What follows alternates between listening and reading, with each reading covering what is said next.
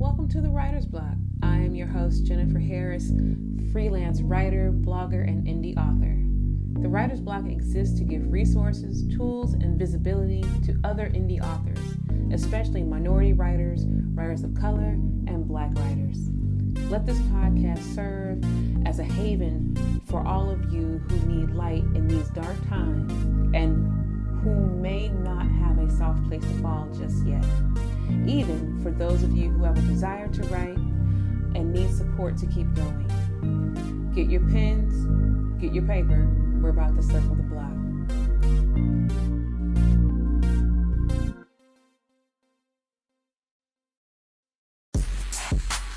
Hip hop is everywhere. Because it is. I've made no bones about, while doing this miniseries, confronting the fact that in a year I'll be 40. So hip hop is only a couple years older than I am. So when I say hip hop is everywhere, I say that from the vantage point of being a fan, a stan in certain cases, and also as one with observations of the world. Hip hop literally is everywhere. From how people speak to fashion, hmm, even to even to how we spend our money. Especially as it relates to um, even the conversation around music and genre. The one thing that I hang my hat on when I say hip hop is everywhere really relates to the cultural implications. We see in hip hop this owning of language. Who has the ability, ability to say what and why do they get to say it versus these group of people that want to say it? That's beyond the N word. That's beyond the buzzwords of classifying female behavior or owning of the female form. Now, remember, if you have been following this mini series for some time, you know that it stacks one upon the other. So, in order to get to lecture five, as it were, topic five, for this week, you have to go back and review the other four because this was a fast moving class. So, you have to understand that when I say owning language, owning language simply means I have the authority to say what I say. Or, as the kids say now, I said what I said.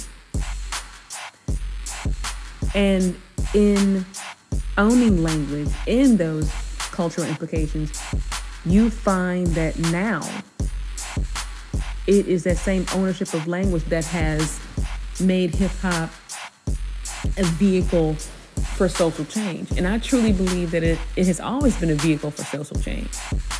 Um, I was in talking to friends of mine who are my age, we literally had to sit down and take a deep breath and say, we went to school during the crack epidemic. And that's no small thing to sneeze at. That there were people literally in classes with us who were dirty, for a reason, who hadn't eaten for a reason. Their lives were in total uproar over their parents' decisions. Now, what do I mean when I say, again, hip hop being a vehicle for social change? In, again, in the owning of language, in being in the particular situations that some of these young men and women found themselves in, the only outlet they had was to write it down and put it to a beat. If they could convey it, then maybe somebody else could understand it, and that therein, thereby, is a record of, of their experiences. They were here, as Beyonce says. You know, I was here, I lived, I laughed, I did something, my life mattered. That is the power in owning language. That you can, that you control a narrative, that you cannot be so easily erased. And also as it relates to social change and hip hop being a vehicle for that, there now is a more accepting, I believe is the word. Yeah, accepting is the right word. A more accepting uh, space for those who do like woke rap like Common does, versus maybe 10, 15 years ago, there was really no space for him because nobody was really trying to uh, be quote unquote that positive or uplifting. And my favorite song by Common still is uh, the song The Light. You should Google that. But as it relates to, again, vehicles for change, in that woke rap, you see that again in with the continued thread through this tapestry through this tapestry known as hip hop, you now see uh, MCs really taking a look at the world around them as never before. But the interesting thing is, as they take a look around the, as they take a look, a more panoramic, a more panoramic view of the world around them, more people who may not look like them are paying attention. What does that mean?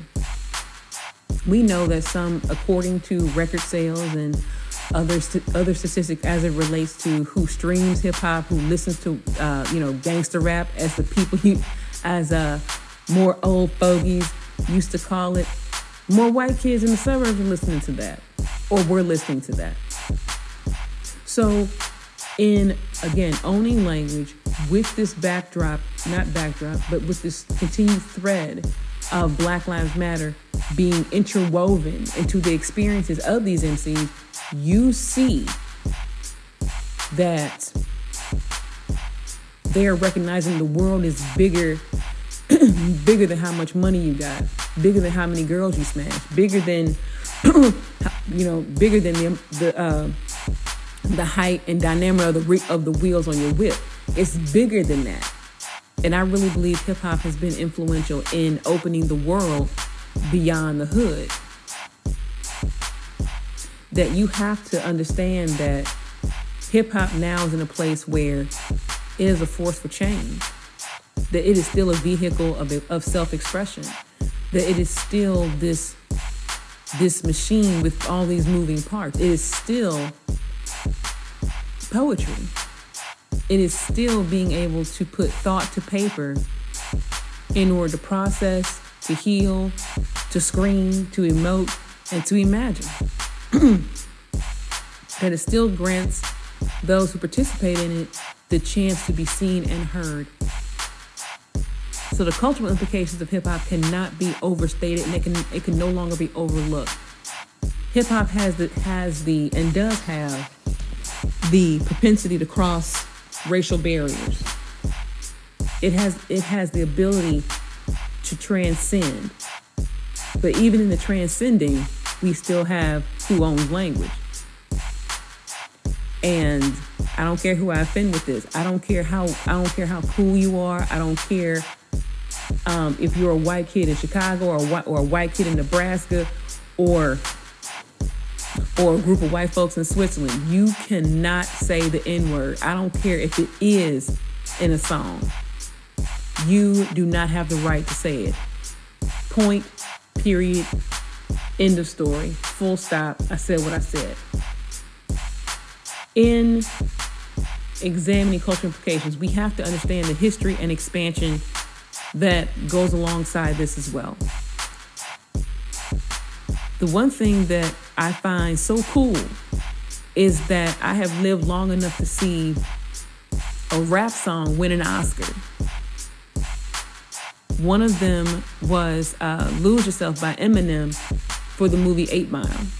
Now we can talk about Em and why he got why he was the first one to get it all we want. We can talk about that and have rich discord about it.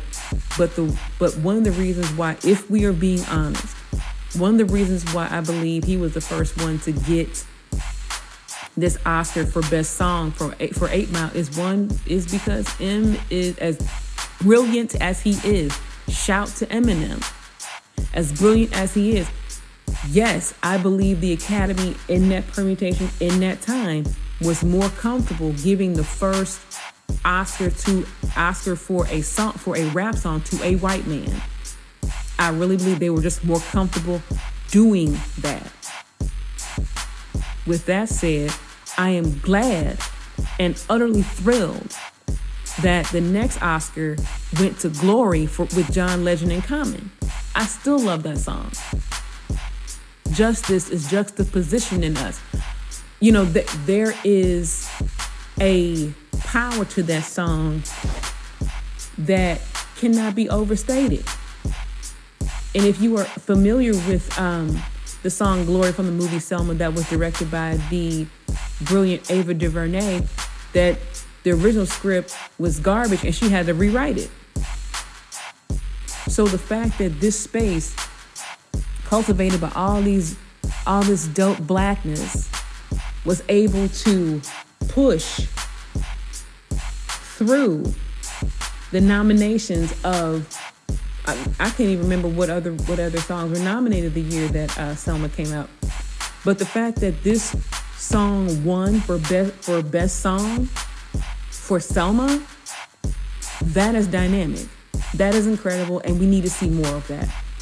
The other thing that I thought was so so amazing was when um, Kendrick Lamar Duckworth won the Pulitzer, Pulitzer Prize for his album Damn. I love this album. I when I first heard Humble, I, you know, uh, I started screaming it whenever it would be on, whatever it would be on the radio, and my kids and I would just scream along with it. You know, uh, you know, I love that album, and the fact that Kendrick Lamar won it, won a Pulitzer Prize for a rap album where he where he cursed and was allowed to be angry and mad and black and male and vulnerable. It was beautiful, and the fact that it ups, it totally upset uh, this white supremacy narrative that says that black folk can't can't come over here, and he basically blew that out the water. That is beautiful. That is utterly beautiful, and my favorite and shameless plug for Kendrick Lamar's album my favorite songs off that album are actually Humble, Element, and um, and Lust.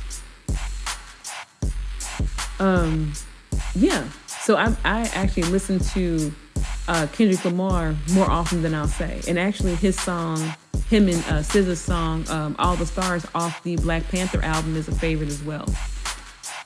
So shouts to Kendrick Lamar. Shouts to John Legend and Common, and shouts to Marshall Bruce Mathers, aka Eminem. Because again, I take nothing away from the work that it takes to actually create a song, write a rap. I take nothing away from that. Again, to me, writing is poetry. Where they see lyrics, I see where they see lyrics, I see poetry. Same thing, different, different, mm, different classifications but still hard work nonetheless. So shouts to them for those achievements. And I also believe that um, hip hop still has the still has the window and lens to have life imitate art. It's still community engaging. You can still get a, a group of folk my age and play and play a big pop in the middle of a barbecue people just break out, you know we're all eight years old. We're all, uh, you know, 12, 13 again. You still have people who um, still talk about the beef that Jay Z and Nas had. Shouts to Nas. You still have people who remember, you know, the Sugarhill Gang and talk about how everything after that, you know, quote unquote, the kids don't know nothing about this, even though we know the Sugarhill Gang and their song Rapper's Delight was really um, the forerunner for everything else that would come after it. So you have to understand also that it bridge it bridges gaps. It makes those uh, divides between uh, generations a little smaller. Because now my daughters, when they hear my Apple Music on shuffle, they can ask me, especially if it's quote unquote old, older stuff, that they can now ask me, Mom, you know, how old were you when this when this came out, and why do you like that, and Mom, I don't, you know, Mom, can I listen to it too? So some stuff that I have my, on my Apple Music, they can't listen to just yet, but the conversations are there. The conversations take place about what I'm listening to and why I was listening to it, and even uh, the feelings that I had while listening to it, even as, again, my oldest daughter will be 13 in three months. That when I was 13, I was listening to some of the stuff that I'm sure my mother didn't want me listening to, but I did it anyway because some, the, you know, to fit in with uh, the kids at my school, so I would know what they were listening to. So there is this still this need for hip hop to engage the world around it. Not necessarily that it, ha- it has the job to do that, but I believe that music, just like any other portion of the arts, does have a responsibility to the public by which we'll be receiving it. By the same public that will want to engage with it, that will want to purchase it, that may want to share it with other people. But the thing that I that um, as I was finishing this particular mini series, the one thing that I began to remember was this hype about um, the the explicit advisory sticker that you found on CDs. Yes, CDs. I'm old enough to remember when um, the Columbia House, um, the Columbia House um, circulars that would come out where if you like bought one CD, you have you get so many a month, and you know back in the old days before there was even this thing called streaming, and if um, I'm sure for my older peeps that are listening, you know we remember Napster and um, and other musical download places, uh, sites by which you can pull all your stuff off and save it to like the music file on your computer, but that's when computers didn't have the capacity to even have that. Because I remember people who had the CD books when you would like burn it, like it was it was a whole process. Like if you found if you found the um, music you wanted online, then you had to get a blank CD, then you had to burn it and record it, and then you would like have it, and then you would quote unquote have it for free. It was a whole thing. So trust me, Apple Music capitalized on that. Um, and so does Spotify and other other music streaming services. But the one thing that I thought as I began to really consider the meaning of hip hop is everywhere is again this parental this parental advisory sticker. I remember Tipper Gore railing about you know the content of you know this dangerous rap music, right? And the one thing I thought I began to think about about is why does this could this particular type of music scare white folks? I remember sadly when uh, Jordan Davis was murdered at um, a gas station because the people, the the evil white man that um, heard them in the in this truck, you know, with their music again, not bothering anybody. Now, me growing up in um, St. Louis, I, I know that when it gets hot, that most people have their music up, and it's just it's just what we do. You know, windows down, music up. It must be hot outside. You know, we, we keep going. And the fact that he shot into this truck because and killed Jordan because quote unquote he he hates that music. And I'm so glad he's spending the rest of his the rest of his life in jail. Because Jordan need not not be dead because you couldn't stand what they were listening to. So the one thing that I had to really break down and begin to look at is why does rap music, why does hip hop scare certain white folks? And the only thing that I could actually come up with is this quote by Hugh, by Dr. Huey P. Newton. Huey Newton said on a television interview that whenever black people try to, matter of fact, he said whenever the black man tries to change the slave image, it will scare white people. And I believe that is that is true because oppression controls comfort because race and class still dictate visibility. There's something about when uh, Ice Cube said, you know, cop killer. There's there's something there was something there is something that is activated and, and reactive and reactive in uh, the hearts and minds of uh, those people who practice racism that can't stand to see anybody that is um, not white, trying to assert that same authority and personhood, even in artistic form. Again, because oppression controls comfort.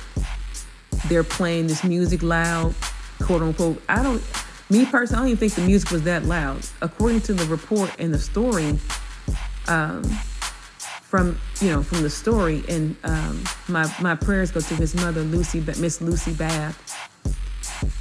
That I don't even believe that the the again having grown up in a major U.S. city, I don't even think well my version of loud music and someone else's version of loud music is subjective. But me personally, having been a woman at a gas station with you know loud music playing around me, it doesn't bother me.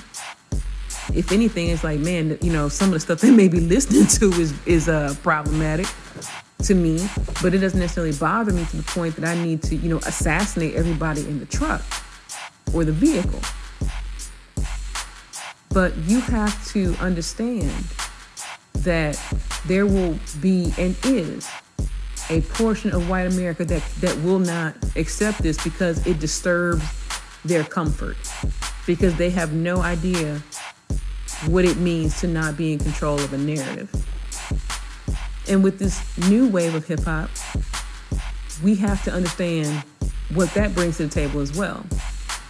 You know, where are the standards now? Where is the guidance? And where is the honor at? Because again, I don't listen to some of this new stuff. I, I don't. I don't because one, you know, I'm a woman of a certain age, and two, because they ain't talking on nothing. You know, I, everything that some of these cats are saying, I've already heard and heard either in my late teens or early 20s. So there's nothing new that, that needs to be said. But if I can just throw my two cents in real quick, some of these, some of these, some of these, again, not all, some of these new artists need to understand that they haven't recreated the wheel. And some of them need to check and see if they stole anybody else's work. Shots fired. They also need to understand that you still need mentorship of the OGs. You still need people who have been in the game for a minute to help guide you, to show you where the pitfalls are, to show you how not to fall for the things that they may have fallen for. So you can't just jump out here and discredit or ignore the 25 plus year history of the genre that you are now profiting from.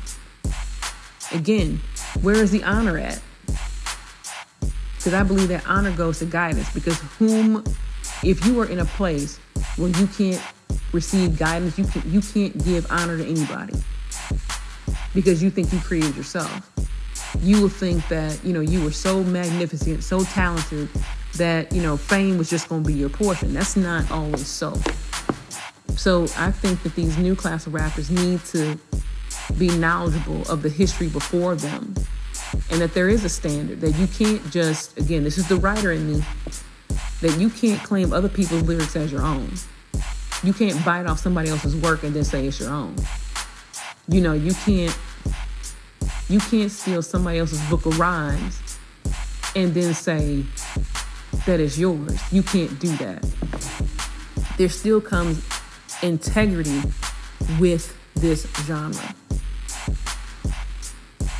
And I think as hip hop begins to truly evolve and expand, that, and maybe this is just because the writer in me is still a hopeless romantic. I believe that once these these new class of um, artists come in, that they will remember that they didn't blaze a trail, but a trail was laid for them.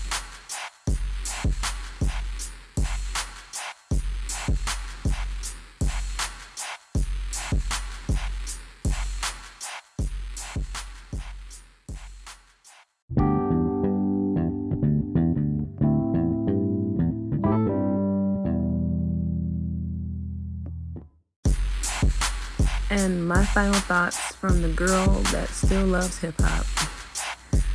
I still consider hip hop to be a first love. Somebody who you have great affinity for and that your life is better for knowing. I think that hip hop, by its inception, is meant to break rules and on some end on some end meant to upend systems and make space for people who would otherwise be unnoticed. I believe that there are elements in hip hop that are needed. I, I believe the ownership of language, the reclamation or the reclaiming of language is needed and necessary, especially for people of color. I believe that hip hop has the ability to invoke memory and create them as well. I believe that some of these MCs that I fell in love with as a teenage girl are still some of the most brilliant men I've ever come across. I make no mistake and make no excuse for the affinity that I have for Nas. I still think that he is um, he is he's still amazing, and uh, still think that Illmatic is one of the best albums that I've ever heard. So shouts to Nasir Oludare Jones, wherever he may be. I still love the phrase. I believe in my favorite. Actually, actually, my favorite Nas song is Nas Is Like, and uh, the the line goes, "Sooner or later, we'll all see who the prophet is." And I think that that lyric is applicable throughout hip hop. Sooner or later, we will see indeed who truly had talent, who truly had bars, as the kids say, who truly was able to transcend, who was able to evolve, who was able to grow, who was able to network, who was able to truly maximize their time in being both black and famous. I think that hip hop needs to give more space to women. I believe that the days of just having women as props in videos is coming to an end. I believe that there needs to be more women who are unapologetic about their sexuality, that are present in their storytelling, like Lil' Kim is and Eve is, like Roxanne Shante was. I believe that there needs to be a recognition of the problems that hip hop has as well, because there is this culture of toxic masculinity where to assert dominance, to be the alpha male, is what is aspired to. But no one tells you exactly what an alpha male is and what they do. Because being an alpha male is more than your sexual prowess, prowess and um, your phallus antics. It's deeper than how many women you can make scream your name. It's more than that. I believe that hip hop has the responsibility to engage with the world around it, to involve those who are marginalized, those who are unseen. I want hip hop to include those who identify as LGBTQIA. I want hip hop to understand that it too is a form of poetry. And it is a form of self expression. And you don't need to look a certain way or sound a certain way to be involved. I want hip hop to know that as a girl, listening to this music and being identified as a bitch was hurtful. Or being seen as just body parts was hurtful. I need hip hop to know that you can do better than what you're doing. And I'm proud of the progress that you're doing and that you're making, the inroads that you're making, the transcending of your dynamic nature. I'm glad that you're making room, that you're making waves and making waves. I am glad that hip hop is now a force to be reckoned with. And I'm glad that I have lived long enough to love it all over again.